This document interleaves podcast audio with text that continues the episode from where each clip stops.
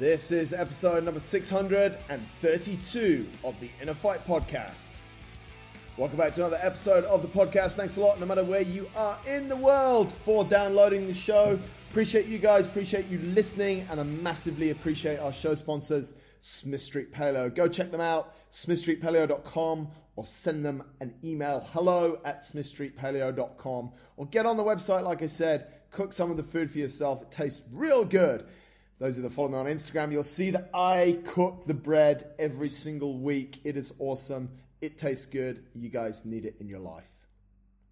Today's guest is a gentleman that actually spoke on the Inner Fight Endurance Sunday sessions just last week. He goes by the name of Adam Mayhew. And when I heard him on Inner Fight Endurance Sunday sessions, I was like, we've got to get that guy on the podcast. He can teach people so much so many people will resonate. Not that everyone's been through the highs and the lows that Ads has been through, but there's just so much learning here. And a lot of people are definitely fighting a lot of the battles he was fighting. So I got hold of him, we zoomed it up, and here you have Adam Mayhew. No matter where you are in the world, ladies and gentlemen, stay safe, enjoy the Inner Fight podcast. And if you enjoy it, rate it, review it in iTunes, and please share it with a friend. That's how we grow organic reach. For now, let's hear from ads. Welcome back to another episode of the podcast. And today, as I was saying there, very inspirational story. He'll play it down, but from very close to where I'm also from in the UK, Adam Mayhew, welcome to the show, mate. Thank you. Thank you very much. Thank you for inviting me on. It's a pleasure hey, to be. I didn't realize Knaresborough, just Knaresborough. What a lad. yeah. Absolutely, yeah. From that little little town, little Yorkshire town. Like your um, I mean, your accent is still quite strong, isn't it? You, have definitely not lost that. no, I yeah, I, I realised when I watched that video back, I was like, I've got a really strong Yorkshire accent. yeah, don't know what we're talking about. I'm from the north of England, a little place called York, and Adam is from. There's was probably about about half an hour. I used to play actually rugby in Harrogate, which is close by as well. Um, yeah, yeah, yeah. Harrogate's just up the road. Yeah, mate. Give us a little bit of a background then on yourself. Let's kick off there. I mean, the, the basis of this is you did a super powerful talk on on the inner fight endurance sort of inner circle talk a few weeks ago, yeah. and I was like, we've got to tell this story on the podcast. So let's kick off from there, mate. Give us a little bit of background on maybe growing up, what life was like, just so folks can get to know you a little bit. Yeah, so you know, I obviously, I, as we've already mentioned, Knaresborough. So I grew up in um, a little town called Knaresborough, which is in the northern part of part of England. Um, yeah, had a very normal sort of childhood. Um, parents were, you know, very strict and uh, good, you know, upbringing, and you know, I went to church every weekend and had an older, I've got an older brother and older sister that I looked up to. So very normal sort of childhood. Yeah, breezed kind of breezed through school, um, had a lot of fun and things. And yeah, uh, when I left school, um, I didn't go to university. I left at the age of, uh, uh, I left sixth form at the age of 18. And um, I left my family home as well. And I, I bought a, a, flat. Well, sorry, I didn't buy a flat, so I rented a flat. Um, and yeah, so I obviously went off into the world in my own little way. Um, and yeah, I kind of got a little bit addicted to bodybuilding. I think it was it was when I look back now. I think it was something to do with school. Um, I wasn't really bullied or anything at school, but uh, you know, my nickname was sort of skinny, skinny guy, and right. I, as my sort of friends went off to university, and I was one of the guys that didn't go to university. I think I sort of had, had to prove myself, you know. So when they were off further down the country studying, I was like, right, well, when they when they come back, they're going to see how much I've changed. You know, I just started, yeah, lifting lifting weights and started reading all the the bodybuilding books, um, and I got quite addicted to it. Really, uh, I started taking all the protein and the creatine, and uh, yeah, uh, six meals a day, um, and I very quickly started to put put weight on, put mass on. Um, but yeah, I also got into you know some of the other sort of stronger supplements like pro hormones. Um, obviously they're they're pretty much anabolic steroids. I think some of the ones I was taking back then, um, yeah, you can't get them anymore. I think they banned them. But uh, you used to be able to get yeah. them at the local shop, though. Yeah, yeah. I think you could, you could, you could just buy them on the internet. Yeah, and yeah. They used to get banned, and I think, I think around the time people were telling me that that the companies would bring them out again, but they just move a little molecule to the right or something, and it comes out as something else. Something and by the government get their hands on it, that's like two or three years away. So I don't know. Can I jump in there because yeah. we, we we see a lot of and and and I know obviously without spoiling it, some of your story is about addiction and stuff, and and I'm always interested to see or to try and understand how these things start. So, you know, you've started doing bodybuilding. What would lead you to take steroids in simple terms? What, where, how did that come around? I think when I look back, you know, I was sort of 18, 19, I remember, you know, like looking in the mirror and not being happy with the way I looked, right. not in my body. And um, I remember at the time I used to have, uh, you know, you can see my my my uh, collar collarbone sticking up. Right.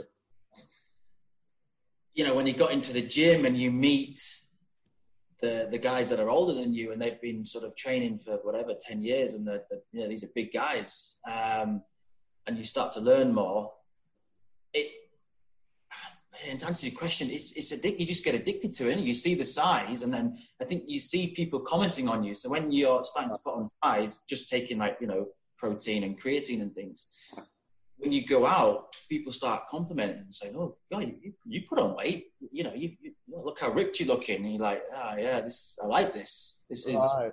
this is good." You know, uh, girls saying things. You know, there I am, 20 years old, whatever, 19, 20, and people are complimenting and okay, this is I'm going to keep going, keep going.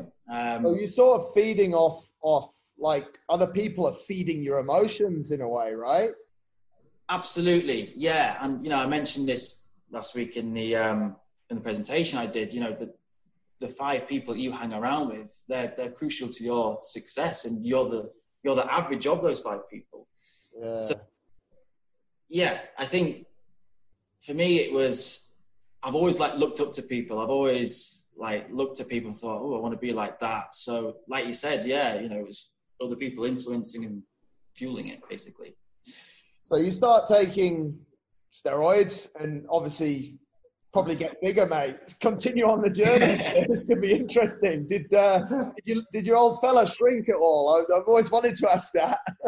yeah, we've got um, we've got a, a, couple of pictures of me and my old man, and uh, yeah, I'm I'm you know I'm like this, and he's sort of copying me, and uh, but I remember even he he said for years he said it. You need to slow down, son. Yeah, you know what's all this bodybuilding? What you know, just just slow down. You know, you don't need to do it. And I was it just went over the top of my head. I I think it was the ego thing as well. You know, it was just like you know I'm, I'm now nicknamed the big guy, and I've got to maintain that that saying, you know, oh, here's the big guy. Ah, so I think it went to my head, and yeah, so start taking more things and. Where did where did that take you? Um. Well, obviously, yeah.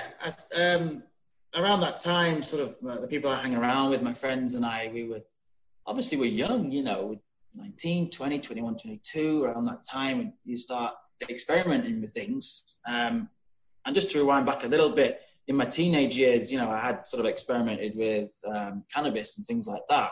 Right. And also, the area that we lived in, that, I, that I'm from, you know, Harrogate, it is known for its drug use. You know, I think I can't remember what the stats are, but they say like every one in five or something has tried some drug. I can't remember the full stats on that, so don't don't quote me on that. But it is one of the drug capitals of the north. Apparently, you know, areas. It's like it's yeah, you know, it's and Harrogate. You know, when you go out in Harrogate, it does have that sort of. I call them. I now call them weekend millionaires. You know, there's people not flashing the cash, but I think they're just weekend millionaires. So, I sort of fell into that trap. Um, and yeah, I started to take other things, recreational drugs. Um, and yeah, you, you start to get it. I wouldn't say I was addicted to it, but you know, maybe once or twice a month, I was consuming, yeah, class A drugs to. How did that feel, mate? Um, well, it feels good. Obviously, when well at the time, you know, I thought it felt good. Um, you know, the the sort of drug of choice at the time was um, cocaine, um, ketamine. Jeez, when I think back now, wow. yeah. Very strong. The tranquilizer. Um, yeah, that was sort of the, the drugs of choice there, and, and, and, MDMA, which is you know ecstasy and things. Um, how did it? What, were, what was your question? How did it feel? Yeah, like I mean, I've, I've never taken drugs, so I don't know. Yeah. so I'm sort of, I'm, I'm, I'm interested in the whole experience in a way of maybe you know what gets you there, and then I mean because it's a whole experience, isn't it? Like it's maybe it's not, mate, but I'm sort of thinking it's, it's almost like when you're going to buy something in a way, and it's probably totally different but it's like we get a little bit excited because we're going to buy a new shirt or a new car or something like that. And yeah. we, and, and, and this is, I mean, cocaine plays with the dopamine in our brains. That's, that's exactly. how blood works. And when we yeah. buy something, we release dopamine. It's the happy hormone and we feel really good. And then we wake up the next day and sometimes we're like oh shit i, I actually shouldn't have spent that much money on that thing or or we're totally happy with it. And some people can so i'm interested sort of maybe maybe talk us through the different steps of of of taking drugs mate. I don't know. Yeah um i mean i can't really sort of remember back to the first time i did it. Um but you know, I think it was just the people I was hanging around with were just sort of experimenting. Someone had some, and you know, you just take a little bit, and then obviously it starts to take effect, and you think, oh, this this feels quite good, and exactly what you just said about dopamine. Um, you know, it's the, the reward. Yeah. but I think you start to feel a bit invincible. Right. Word. Um, you know, your confidence goes through the roof more than alcohol. So, you know, for example, if it's like cocaine, you you be talking to people and you're you're on fire. You know, you you the your brain is going and you can you can just talk about anything. You know, um, and you get into quite deep conversations with people and or maybe you're chatting to girls and things. Um, and it's just a, a constant buzz, you know. It, it, obviously it feels good, and yeah. Uh, yeah, and obviously maybe the weekend weekend that follows, you know, someone's got it. Like, oh, oh yeah, I had a really good time on that last week. Yeah, go on, I'll have a little bit. And then you have a bit more and a bit more and a bit more. And I think it's that. It's the it's the reward. It's the reward. It's what it is. Yeah. Wow. And what um, about like the next day? How do you feel? Um, like shit. Really? Wow. Yeah, do. Um, obviously, it, it's just like a hangover, you know. Um, but I think obviously when you're on maybe another type of drug, maybe if you're on like um, MDMA, it is it is a bit different. Um, it's yeah, it it's like a very the hangover is is very harsh hangover. Um, yeah, and, and it's the knock on effect, isn't it? You you end up making a fry up breakfast. You just binge watch TV and you sit there eating cookies and rubbish and yeah, just doing anything to try and make yourself feel good. when do you actually start to feel better though? Um, I think maybe like a couple of days, a day afterwards. Wow. So, yeah, because you don't really, obviously, if on alcohol, you don't really get a good night's sleep, do you? And when the drugs taken over, yeah. Um, yeah, you really don't sleep. Your dreams are crazy, vivid, and oh, it's not good. Um, they're quite repetitive, and it's going to the beat of the music, and it's yeah, that's not good. Um, so the next day, a lot of it is sleeping. You're actually catching up on that sleep. Um, but I think you know when I look back, you know anyone who's listening in, my career it never affected my career, or maybe it did. You know, I was always I'm always hard working when you know I go to the office and always very hard working and things. So, but did it affect my career like you know running late and things like that? No, it didn't. Um, and you know, it wasn't every weekend. It might just be once a month or twice a month. We'd right. we'd do, yeah. So. Yeah, it's uh, it's it's very interesting, though, isn't it? Like, I'm always interested because it's human behavior and it's it's the, the psyche mm. around it as well. But something in that moment, like you said, there's some friends there, and you do it, and you feel maybe great for this short time, but then you're paying it back the next day, the whole day, yeah. the next night. So, I mean, you're maybe you were supersonic, mate, because you, you, you managed to hold down jobs, but people that get in that scenario, maybe they're not going to work on a, on a Monday morning and the whole yeah. knock-on effect is, is, is, is carnage. So super interesting, mate. Continue on the journey though. You're, you're, you've moved out, you're 20, you're massive. You're taking anabolic steroids during the week. You're taking recreational drugs on the weekend. You bought like you're literally at the mercy of every dealer in Harrogate. yeah. Continue um, the journey for us. Yeah, I mean, um, I think I was sort of like you know, I was working hard and then fueling this lifestyle. And I think if, uh, I was sort of living a life which was going to work Monday to Friday, working hard, driving around in the at the time I had you know a nice company car, wearing the, the suit and had the laptop, the mobile phone. I was driving all over the UK, and then heading back up north at the weekend um, and just getting on it. that was my life. And obviously in the evenings, I was just throwing weights around, and that's pretty much what my life was for a long for a long time. Wow. Um, yeah, and then also, well, 20, when it came to sort of 2011, um, when I was 25 years old, what I was, what I planned to do was one of my um, friends out of the same circle of friends had, he had been, um, he'd gone traveling. He'd gone to Cambodia and uh, Thailand and, um, then, and my plan was to meet him in Australia. Wow. I didn't mention this on the presentation the other night, but he actually passed away when he was traveling. Uh, so that that obviously hit us hard, you know, myself and my, my friends. Um, and around that time in 2011, I was just, I, have got to run away. I've got to, I've got to get away. Um, it, I was just stuck in this this cycle really of just working, lifting weights, and and going out the weekend. Um, and I'd always was curious about sort of going to live somewhere else. And during that time, you know, I, I traveled, you know, I'd, I'd been to Europe and I'd been to Thailand before and things like that on holiday. But I wanted to experience living somewhere else. And I was always curious about sort of Australia. And the plan was to meet my friend there. Um, but unfortunately, he, he, he passed away. Um, and I decided, um, you know, when, he, you know, obviously we, um, had his funeral and everything. And when that was all done, I, I still went off.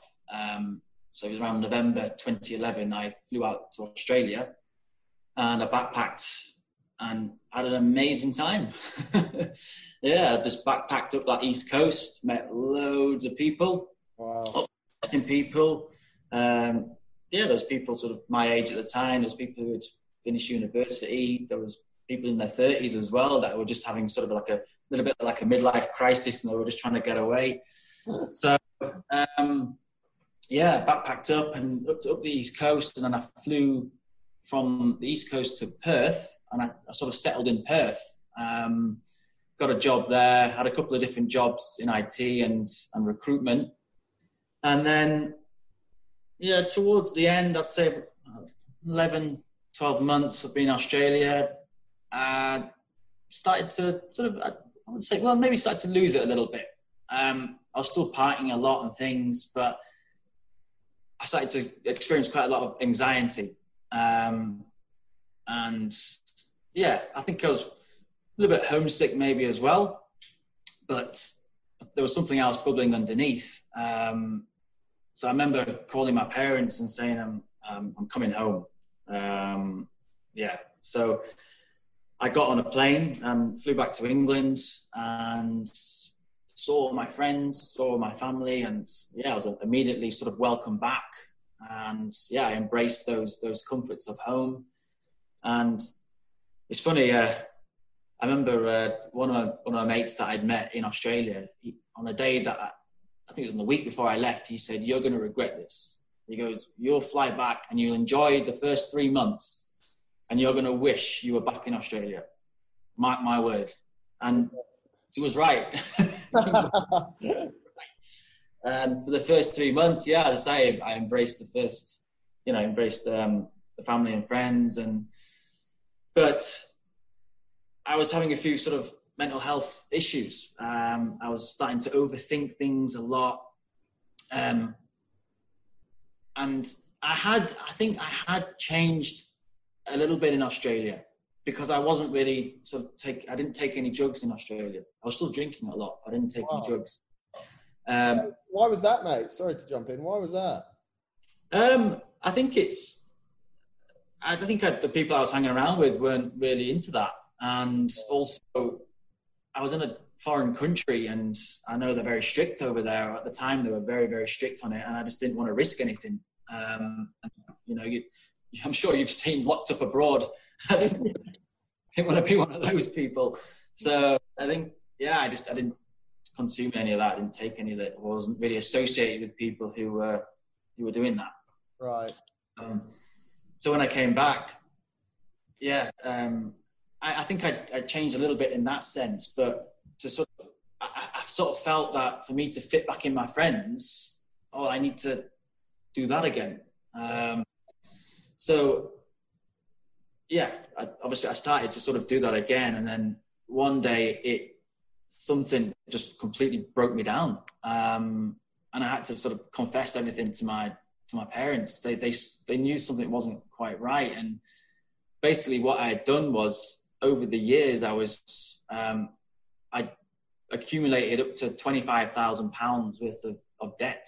Um, in I was I was in quite a good job at the time, you know, it was a well paid job. Um, but I was just spending money way beyond my means. I was living way beyond my means. Yeah. Mm. And it really started to catch up with me.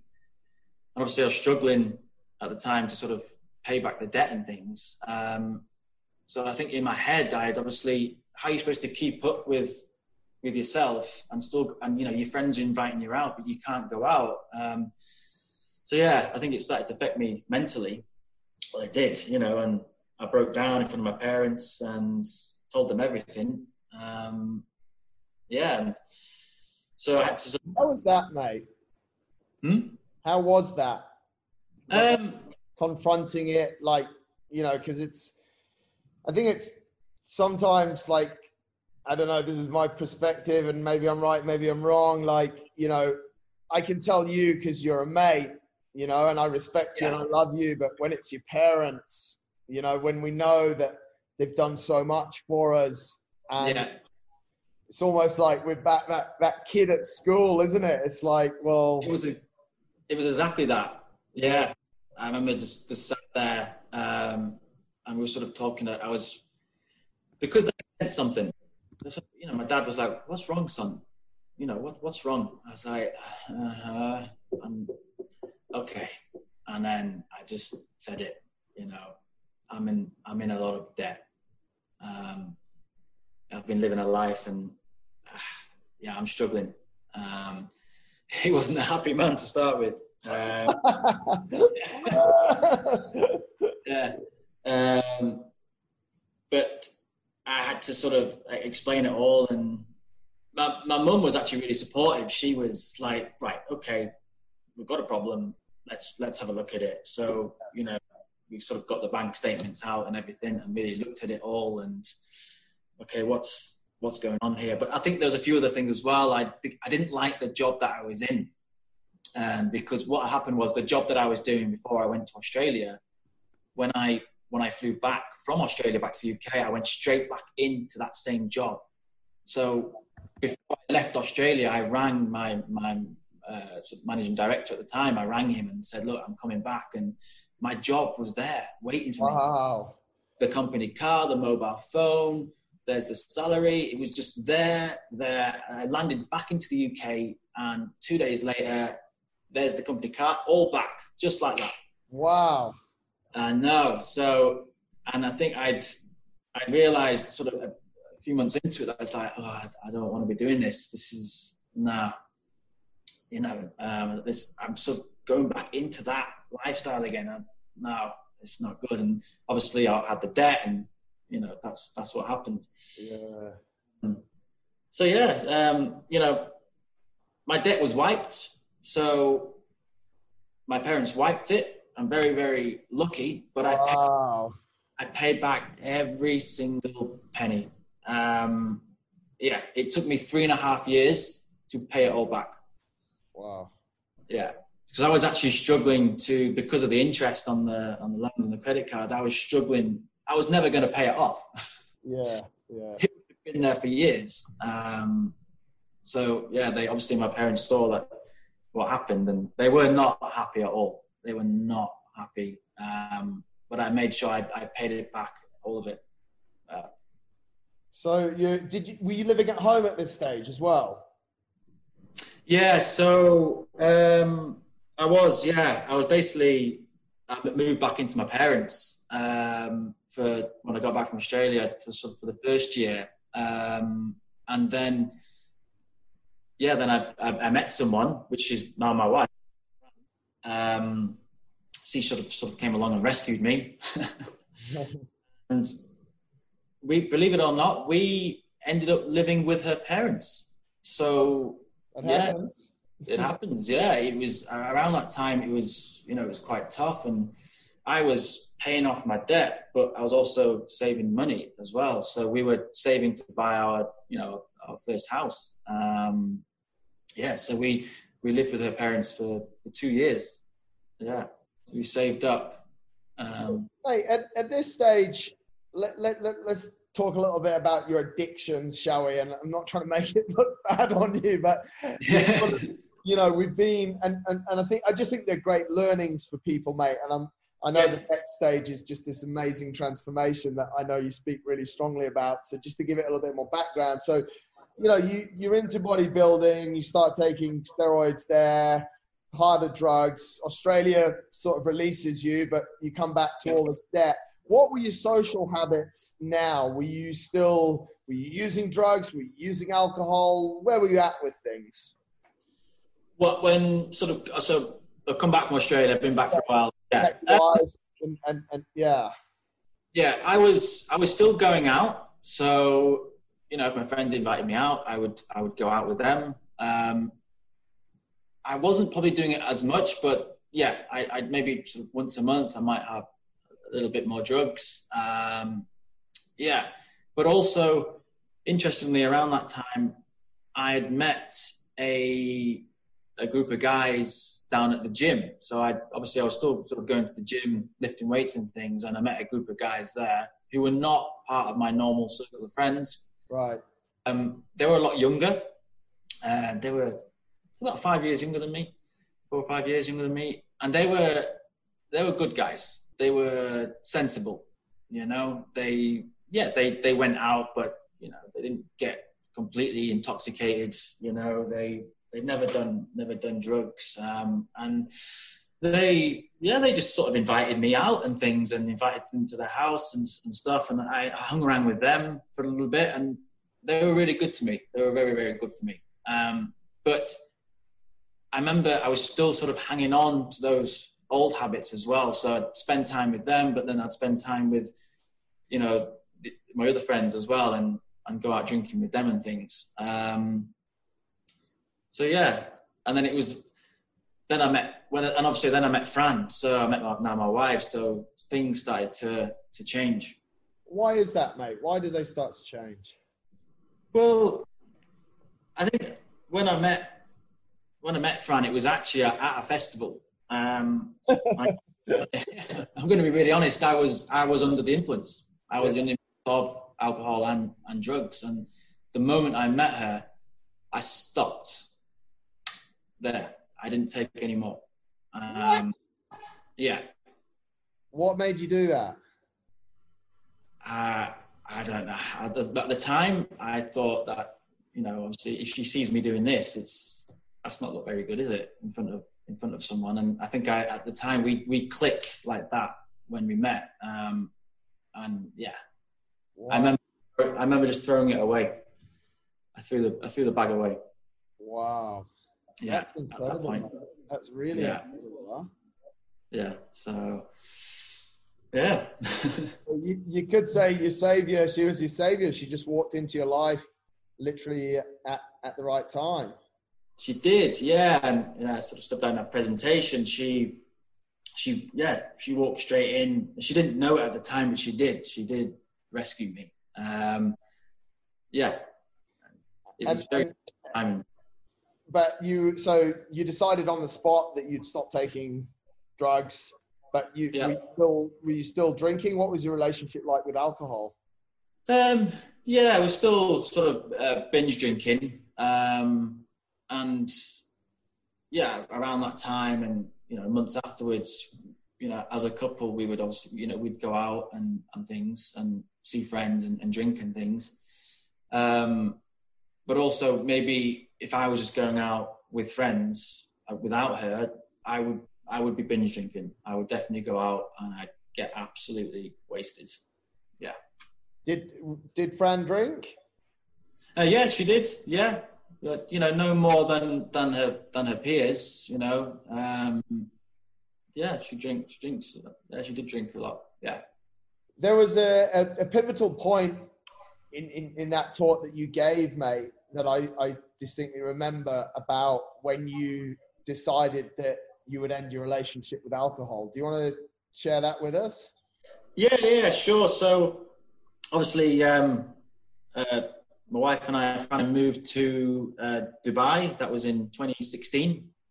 Um, I knew what I'd learned from um, being in Australia. I knew that um, going to live somewhere else and experience a different culture um, is a you know it's a very good thing to do. Um, so we made a decision to to move over to to Dubai. We both got jobs here very very quickly. Um, but yeah, we, we, well found a new habit, and that was that was brunch. you know, I remember in here and I was like, brunch. What? Isn't that that thing between lunch yeah. uh, and lunch? You just have like some cake or something. I don't know. Um, I was like, oh no, it's not. It's it's twelve hours of drinking. Oh right. Okay. That's what brunch is. Wow. Um, and obviously, when you get to a new city and you don't really you don't know anyone, do you? And yeah. you've got to go out and meet people and meet friends and things. And we were um, staying in uh, the accommodation, which um, the sort of that we were in, it was mostly teachers. So um, our friends were um, sort of teachers and their partners. So my friends became sort of friends, friends, husbands. They became my friends here, and they're still my friends here now. Um, but yeah, we'd, you know, obviously you're in a new place, you're in a new city, and you're exploring things. Everything's new. Um, yeah, so we were out a lot drinking at the weekends. Uh, maybe on a Thursday night, we would, finish. We wouldn't really drink. We wouldn't drink during the week. Um, it was just on a Thursday night, finish work. You know, we'll go out and we'll drink, and then brunch. Probably do brunch the next day. Um, and that was pretty much for the first 12 to 18 months of, of being in Dubai, that's that's what we were doing. Um, yeah, and I remember I remember sort of saying to to Fran once, I was like, we're, we're not. Do you feel like we're not doing anything? We, you know, we're, we're both working really hard at our jobs. We're going 100% at our jobs. We come home and then we go to the gym. I don't really have any goal in the gym. I'm just sort of potting around, throwing weights around. I'm still splitting my sessions like, you know, like a bodybuilder. I don't really have any goal in that sense. I'm just going in there and just lifting weights, doing my chest and my biceps, you know. and then and then the weekend comes and we just go out and get drunk. Like I'm not learning anything new. I'm not like I just feel like I'm getting a bit not dumber, but I don't know. I just feel like I'm not learning anything new. Yeah. And yeah, I started to sort of actually I watched um, watched a documentary on uh, about nutrition. I started to sort of get a little bit curious about the food I was eating, um, and that's where it all sort of started. Um, got a bit curious about the food I was eating, and um, yeah, and I started to. I, I, did a bit of I read read about a few things. I started to follow some people, and um, they were meditating, and I thought, oh, what, what's this meditation all about? Oh, I'll, I'll just give it a go. Yeah, you know. So I just sort of sat down and um, I signed up to. Well, I gave the I gave it a try. The Calm app. Um, put the headphones in, and I just sat there and I just listened to what she was saying and focus on your breath. I thought, oh, that, that, was, that was that was quite good. And I did it again the next day, and then again the next day, and the next day. And I sort of built this habit of meditating every day. And yeah, things started to change. There's a bit of a, a ripple effect. So, you know, we, we were still sort of going out at the weekends drinking, and I was like, because I think I started to get a bit more mindful of what I was doing. I was like, I don't know if I, what, what is this stuff? You know, it's weird. You go through school, and no one tells you what alcohol is. No one teaches yeah. you you just it's just in society, especially in the UK. You sort of you just grow up with it, like you know, yeah. as alcohol, you know, drink this. Um, and I started to, what is this stuff? And I started to research it. I started to read into it. Um, and this was sort of the, around the same time I'm quite interested about nutrition. It's like, oh. So I started to sort of learn what happens when you drink it right the way through when it goes through you, what happens, how it affects your brain, how it affects right down to cellular level. I was starting to get quite interested in that. And yeah, it was it was actually it was one time I was um, um, really hungover and we were hanging out in a just in a hotel. We got like a day um, a pool pass, you know, just for the day, and we were staying. In, um, went to the hotel for a day. And I remember just sort of lying there, and I was like, "Oh my days. This is, I'm hungover, but, and I've been here a thousand times before. Am I just getting older? I don't know. But I was worrying about going to work the next day. I was really worried about it. And there was a lot of anxiety. And uh, I was worried about maybe I'm not going to hit sort of the, these sales targets that I was working on. Like, oh, oh. And then I remember I remember watching um, that film Limitless. You've probably seen the film Limitless when he takes that pill and um, I was like, oh, I wish I could just have something like that, something to really clear my mind and my, my head. I need something just all this, oh, this mess that's going on in my head. I need some clarity. And I actually went online and um, I looked up, I can't remember, it was some, uh, just a, um, a pharmacy in, in, you know, in the Middle East, in, in Dubai. And they were selling these sort of energy, the herbal pills, you know, just energy herbal pills. And I thought, I'll buy that. yeah, and I bought them and started to take them. Um, when I think back now, I'm like, what, was I doing? Um, but anyway, yeah, I, I went, it was April 2018, and I, I actually, it was a month before my stag do bachelor party, and I had a, a little issue with my stomach. Um, I actually had uh, gastritis, you know, and I was taking some, and the doctors put me on antibiotics. So I'd actually at that point, I wasn't drinking any alcohol, and I actually did 30 days with no alcohol. And I'd never done that from the moment I first tried alcohol. I'd never done that. I'd never done a dry January or sober October. Yeah, and in those 30 days, although, I, although I was on antibiotics, and I'm still sort of curious about the food I'm eating and what I'm doing, um, I started to feel quite good. Ooh, clarity. Oh, here's, here's some clarity. Oh, I've got a bit more energetic. Maybe it's the food I'm eating. Maybe I've got curious about my sleep as well. Am I getting? We're supposed to have eight hours sleep a night. I didn't know that. I'm getting like six. Wow. Okay. Let's let's learn a bit more about that. About sleep, and then stag do's come in.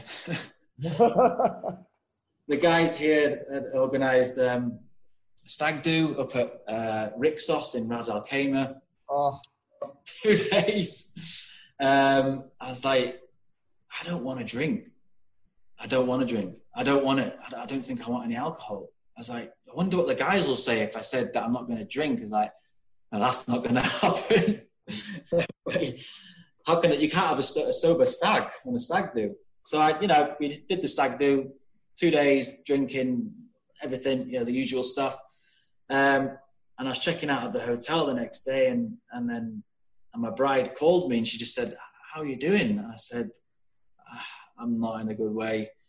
Um, I'm hungover, and I know I've said this a thousand times. I'm not doing this again, but this time I mean it. I'm done putting this stuff in my body. Wow.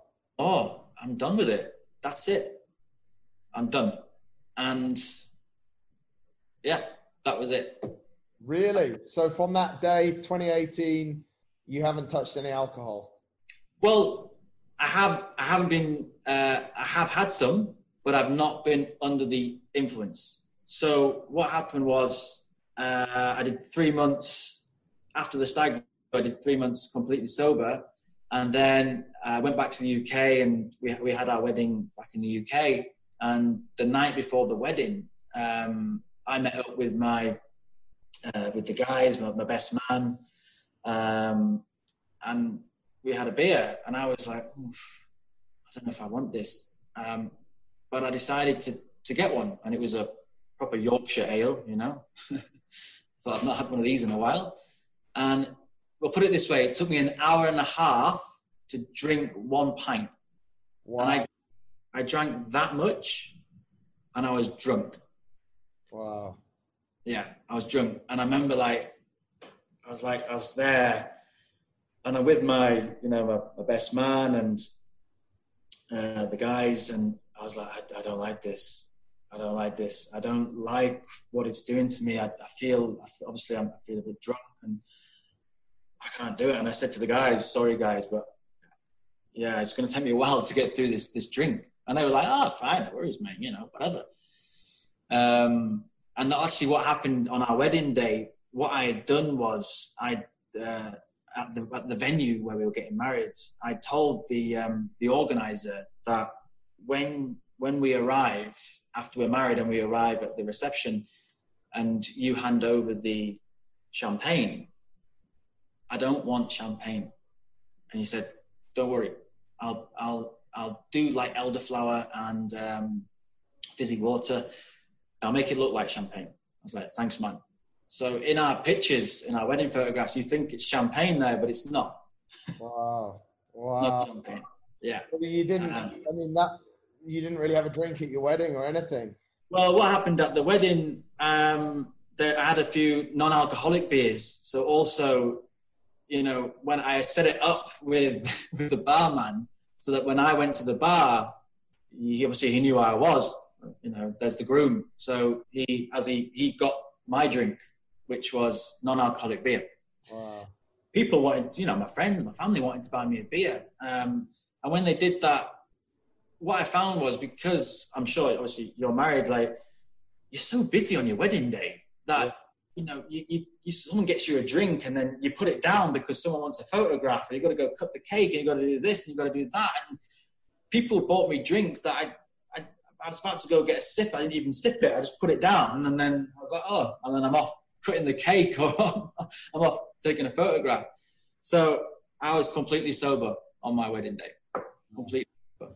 Good for you, mate. And and, and I remember, I remember every moment of it. And some people that I speak to, some like some of my friends, they were intoxicated and they can't remember anything, and I remember every moment.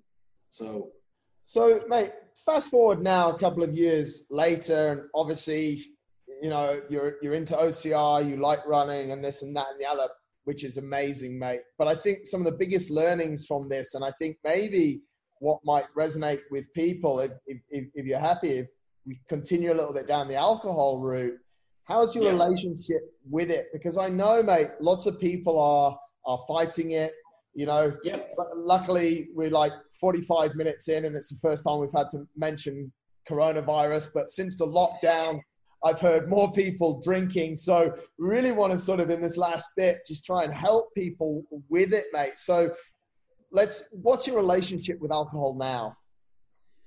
I think when you when you stop, um, it does feel a little bit weird to start with, you know, because my identity was it was part of my identity, a part of who yeah. I was. So I was I was going out, and my mates were saying, "Do you want a drink?" I was like, "No, I don't." Um, you know, and you start to feel a little bit weird. But yeah. over time, you start to build up.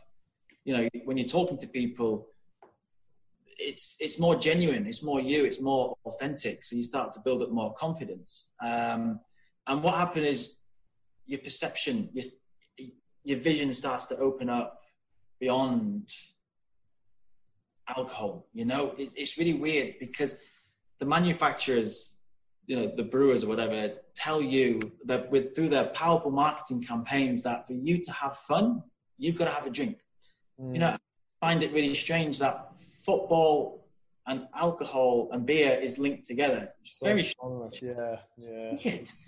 carling and football you see the adverts in the uk it's really weird none of the football players are drinking it yeah but all the fans are are all intoxicated watching it it's really really weird so my relationship with it now is is non-existent. I don't I don't I just look when I look at a bottle. It's like looking at a bottle of. We're not like looking at a bottle of water, but it's just like I, I just go, oh, oh okay. Yeah. I do don't want it.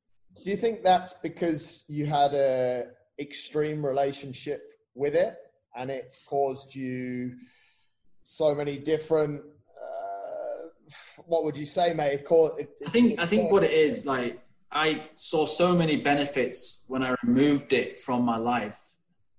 I, I mean, to start with, when I look at it, I go, I don't want that because I'm going to fall back yeah. to that way thinking how I was before. And I, I like this journey that I'm on.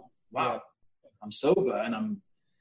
It's like I'm learning all these things and new things, and I want to stay on this path. You know, this is a good path. This is a healthy path. Um, yeah, so I, I think when it, obviously alcohol has presented itself over the last two years, and it, you know, and every time it presents itself, there's two words that go through my head: think tomorrow. What do I want to get out of tomorrow? Yeah. And that big difference to how I was living before, because you know, my wife and I now we we live we all, we know what we're doing tomorrow.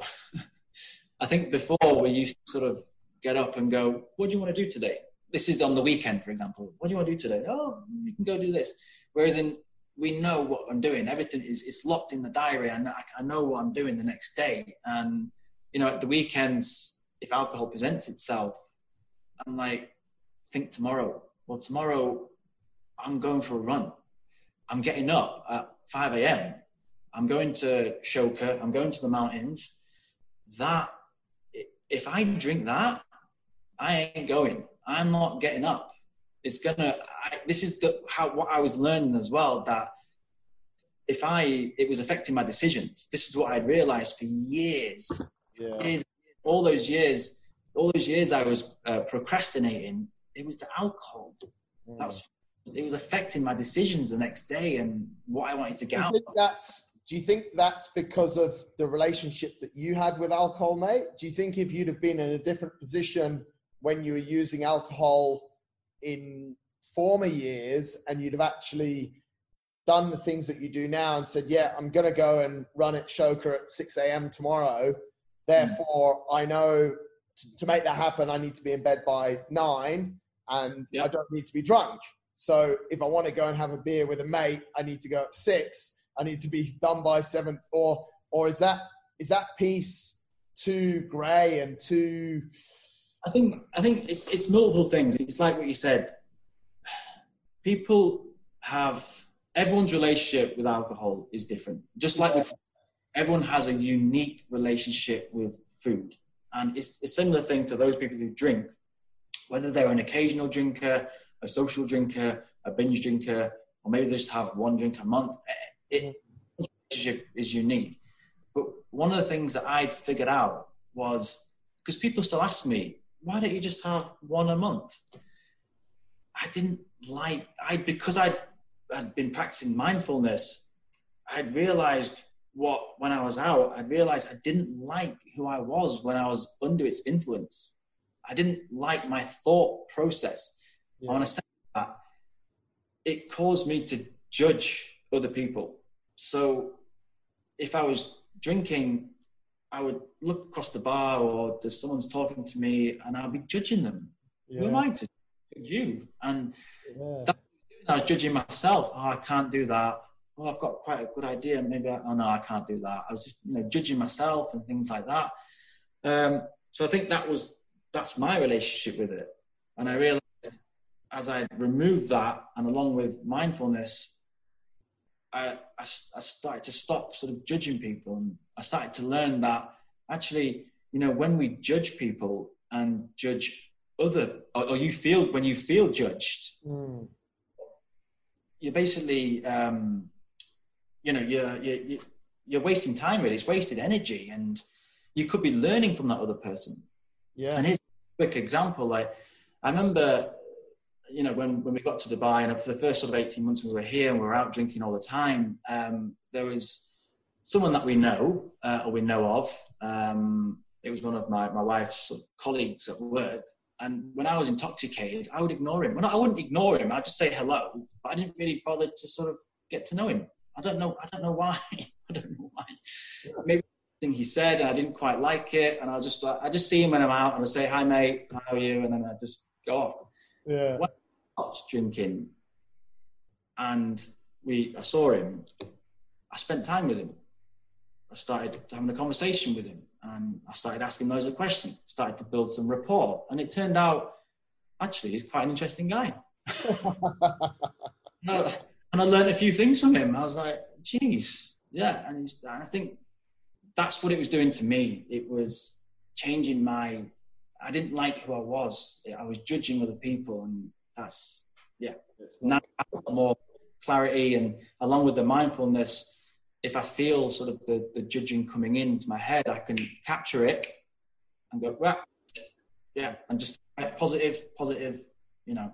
Yeah, it's interesting, mate, because I like how you also brought food in there because I agree with exactly what you said. I think for some people, the relationship they have with certain, what we're talking about here really is is vices. And it sort of links back to what we said at the start, where you were like, yeah, I need more of that drug. And it's the same for people. Like, I always say this to people I'm like, chocolate, if you have 40 grams of chocolate a week, is it going to kill you? Is it going to be the difference between the six pack or not the six pack?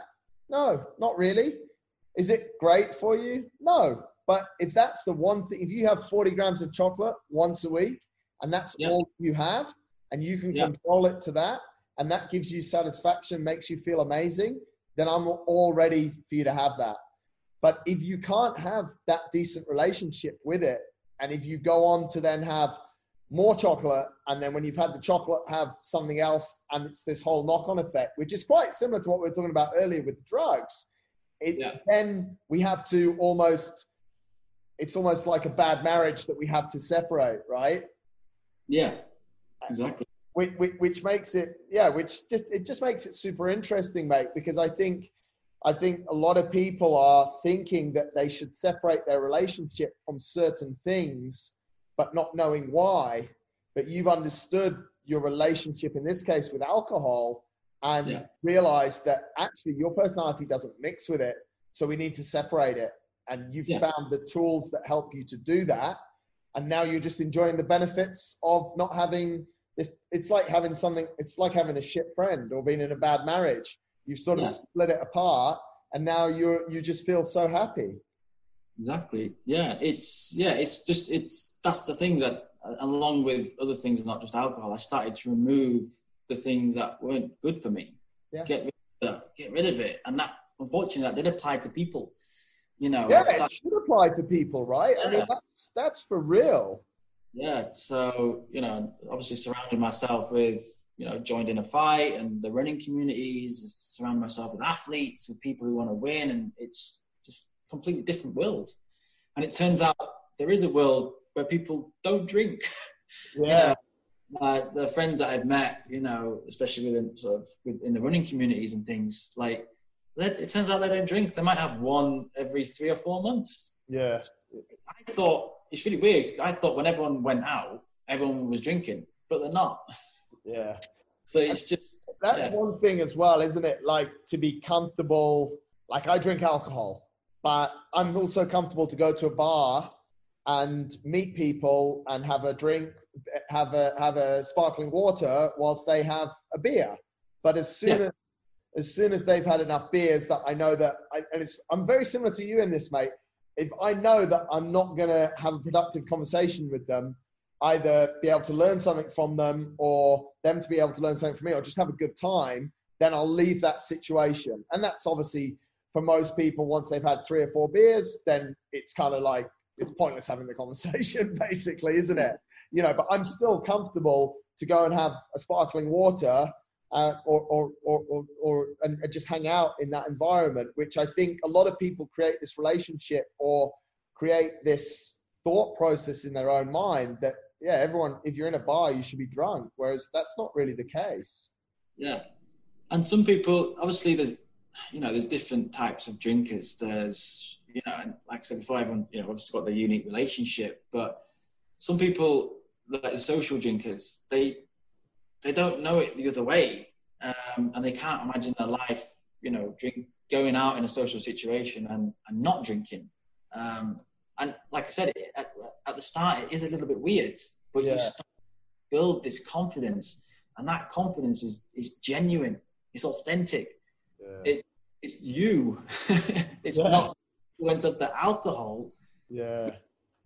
you know. But we know what it does, you know. So Mate, I've got, I've- I'm pretty conscious of the time, mate, and I'm, I really it because you did an hour talking about this last Sunday, and now I've grilled you for another hour. But I just think it's gonna, and the way that you put it over is just so, it's just so straightforward, mate, and simple, and and and it's very inspiring for me to listen to, mate. It gives me a lot of hope for a lot of people.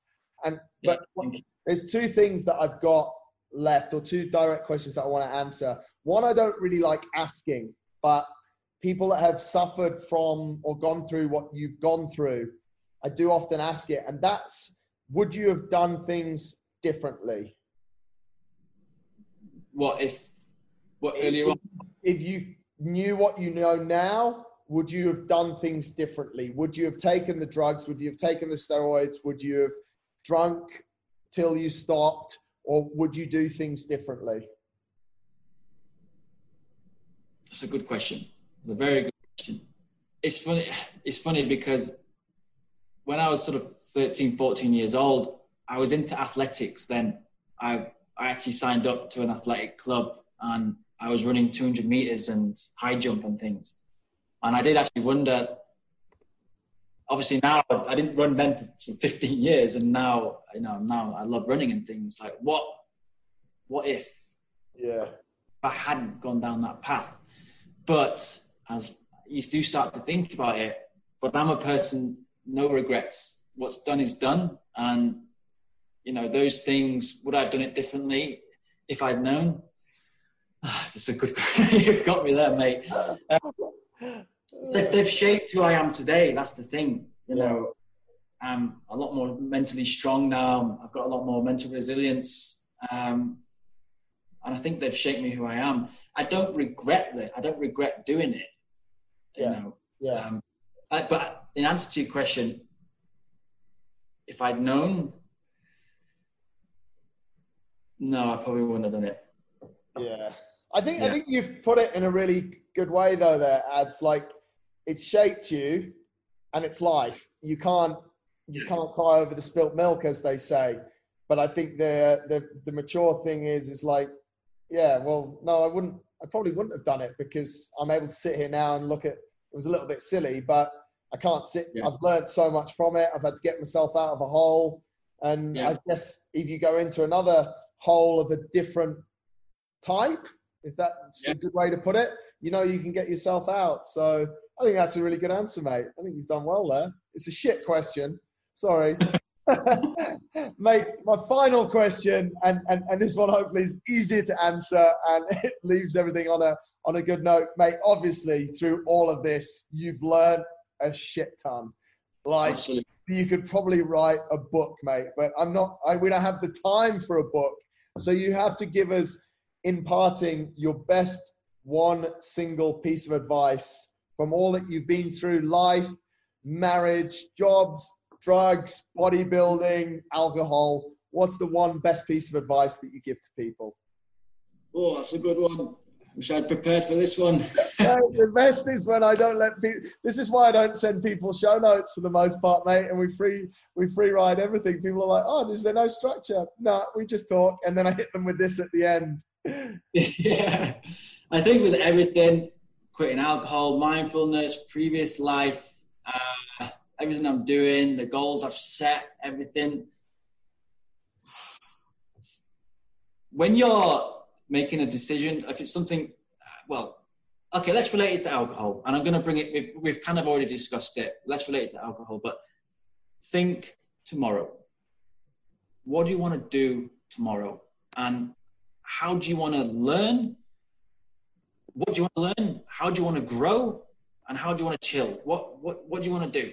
And I think a lot of people don't really have that. They're not really, you know, they don't really sort of think like that. Um, so yeah, my biggest that's that's what I'd say. So the next time alcohol presents itself, think, think tomorrow.